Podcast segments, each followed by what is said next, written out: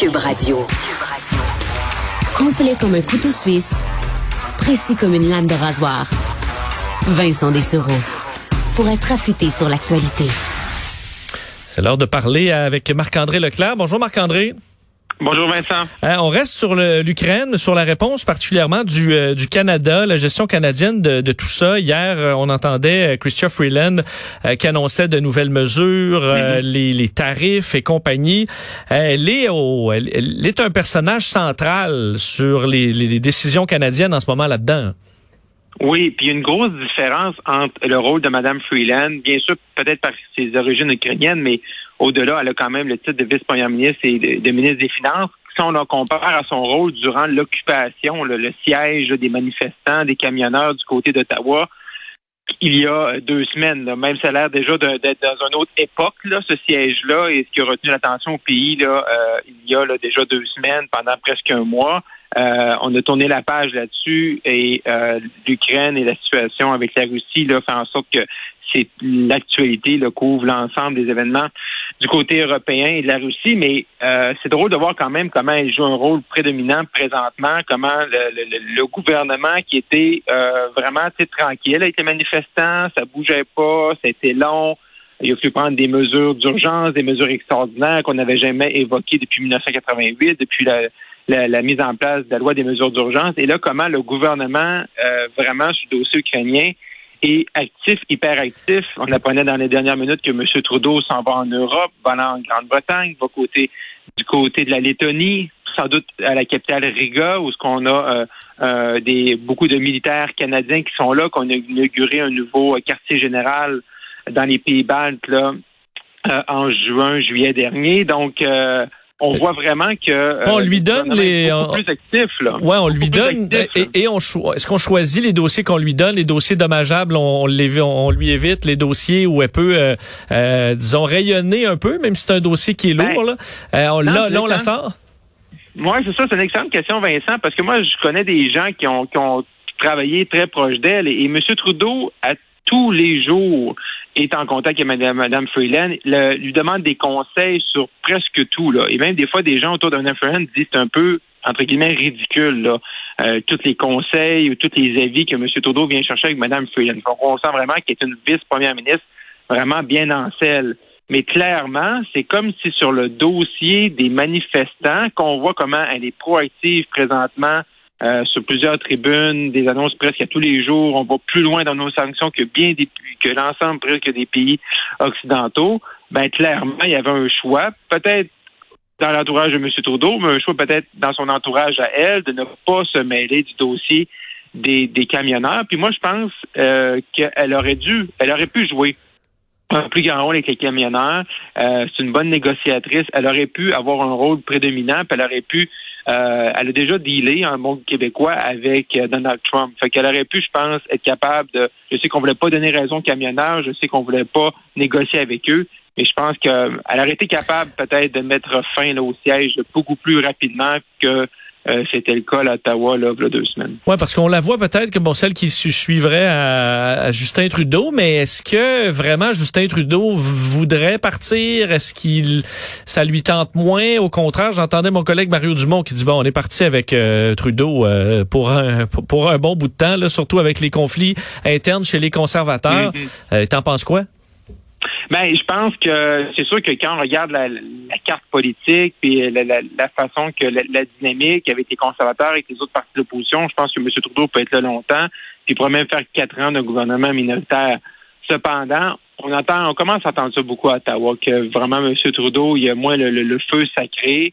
Euh, je pense qu'on l'a vu avec la crise des camionneurs, beaucoup plus à l'aise avec, malheureusement, avec cette crise-là, euh, cette guerre-là du côté de l'Ukraine.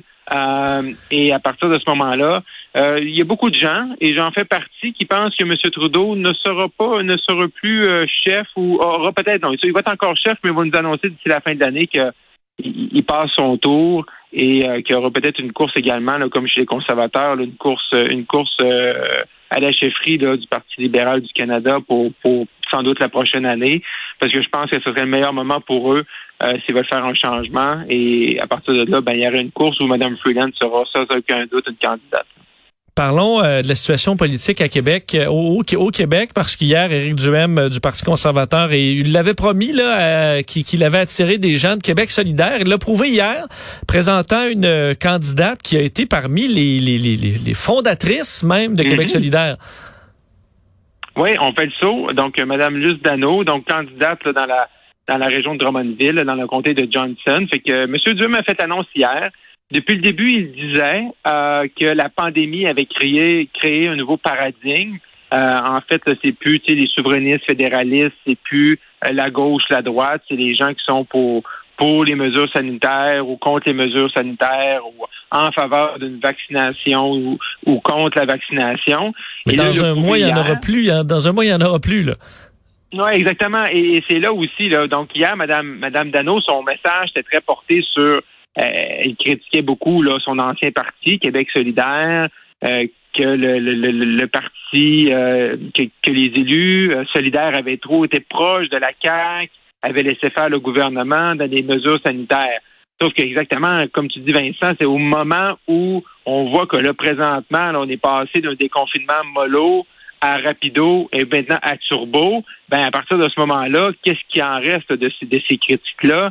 Et je veux dire, la, mémoire collective, on le sait, là, c'est très rapide. Là. Parce qu'une fois euh, que tu enlèves la question de la pandémie, admettons que c'est vraiment la fin, là, qu'on n'a pas d'autres vagues, euh, aux prochaines élections, euh, je suis désolé pour Madame Madame Dano, mais c'est le, lu le, programme du Parti conservateur du Québec, puis elle croyait au programme de Québec solidaire. On est aux antipodes. Là. Ouais, elle risque peut-être de faire un saut, je sais ben, pas. Je pense que oui. Ben, elle, a dit que la première étape, c'était de se présenter, puis qu'après ça, il allait avoir une analyse du, du programme. Euh, ouais, mais normalement, tu fais l'inverse. Ben, c'est ça. normalement. Mais là, elle l'a pas fait. Alors, elle va peut-être avoir des surprises.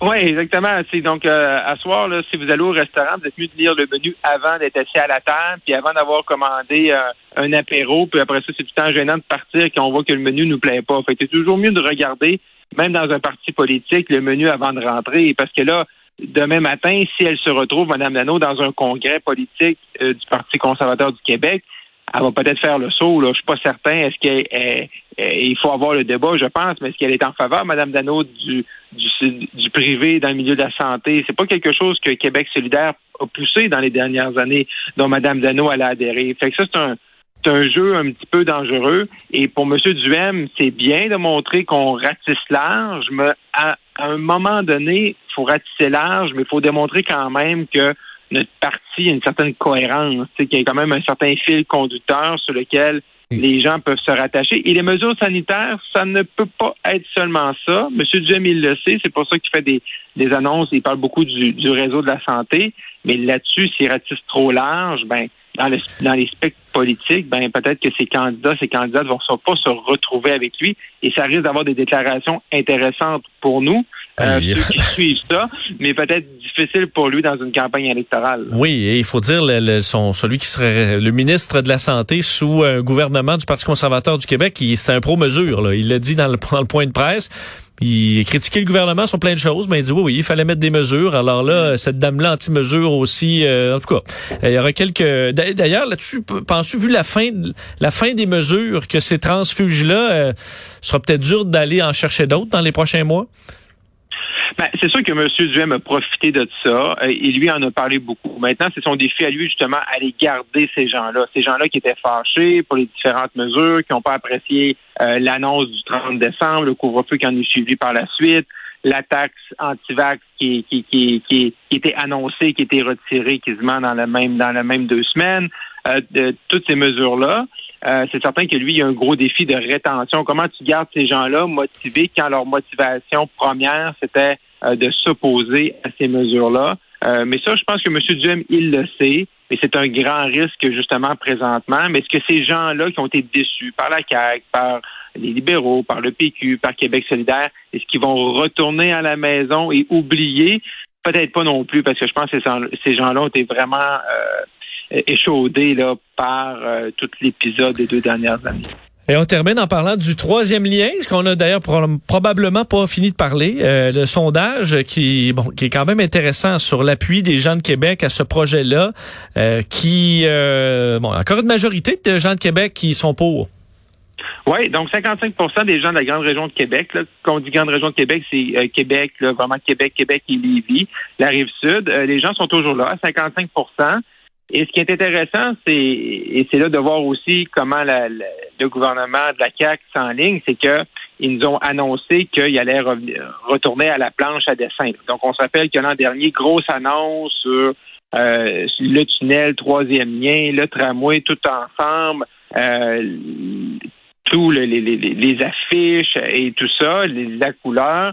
Mais là, euh, on a su dans les dernières semaines, derniers mois, que là, la CAQ allait revenir à la planche à dessin parce que le sondage nous dit oui, 55% dans le projet actuel avec des coûts quand même très élevés de 6 à 10 milliards de dollars. Mais si on réduit les coûts, l'appui au projet augmente à 67% Oui, mais c'est que c'est beau de diminuer les coûts, mais ça, c'est pas fait, là. Non, c'est ça. Mais là, faut, faut si on nous présente un projet, tellement petit que euh, le plus petit tube euh, de, de, de l'histoire là, euh, à, bas coût, là, parce que ça sert à rien. Ben c'est ça. Ben là, là, la CAC s'est lancé un propre défi d'arriver avec un projet qui, qui, qui est réaliste. le plus petit tunnelier jamais construit. ouais, c'est ça. Après, le plus gros, on va au plus petit. Euh, moi, personnellement, j'ai vécu, j'ai fait mes études collégiales universitaires à Québec. Euh, moi, je pense que, il y a plein de, je reste dans la région d'Outaouais. On, on demande, nous, en Outaouais, un sixième lien. Veux dire, c'est pas, c'est pas la fin du monde de demander un troisième lien. C'est juste que la CAQ est tellement arrivée avec un projet qui était gros, un peu démesuré, que même les gens, je pense, à Québec, qui sont pour le, troisième lien, ne demandaient pas autant. Là. Donc, c'est pas une mauvaise chose de revenir à la planche à dessin, sauf que ça fait quand même un peu bizarre que quelques mois plus tard, après ta propre annonce, c'est pas qu'il y avait, c'est pas que l'an dernier c'est l'annonce de, Philippe Couillard. Philippe Couillard, ça fait trois ans qu'il est plus là. là. C'est pas, c'est ta propre annonce que tu reviens dessus. On efface, on recommence. Euh, mais ils savent un peu. Puis, le sondage qu'on voit aujourd'hui, qui n'a pas été commandé par la CAC, mais la CAQ, qui font des sondages, on le sait, ça, ça, ça, a retenu la manchette au cours des derniers mois depuis le début de la pandémie. Mais ils savent qu'ils ont comme pas le choix s'ils veulent augmenter leurs appuis. Et je veux dire, on est en, on est en politique, on est en 2022, on va voter dans quelques mois, le 3 octobre. Ben, c'est certain qu'ils sont au courant de ça et c'est pas pour rien qu'ils décidé de revenir un petit peu en arrière et dire on va revenir avec quelque chose d'un peu plus petit, donc s'assurer que socialement tout le monde l'accepte un petit peu plus. Ouais. Le moins cher tunnelier jamais construit, ce serait ça l'idéal. Merci Marc-André, bon week-end. bon week-end, bye bye.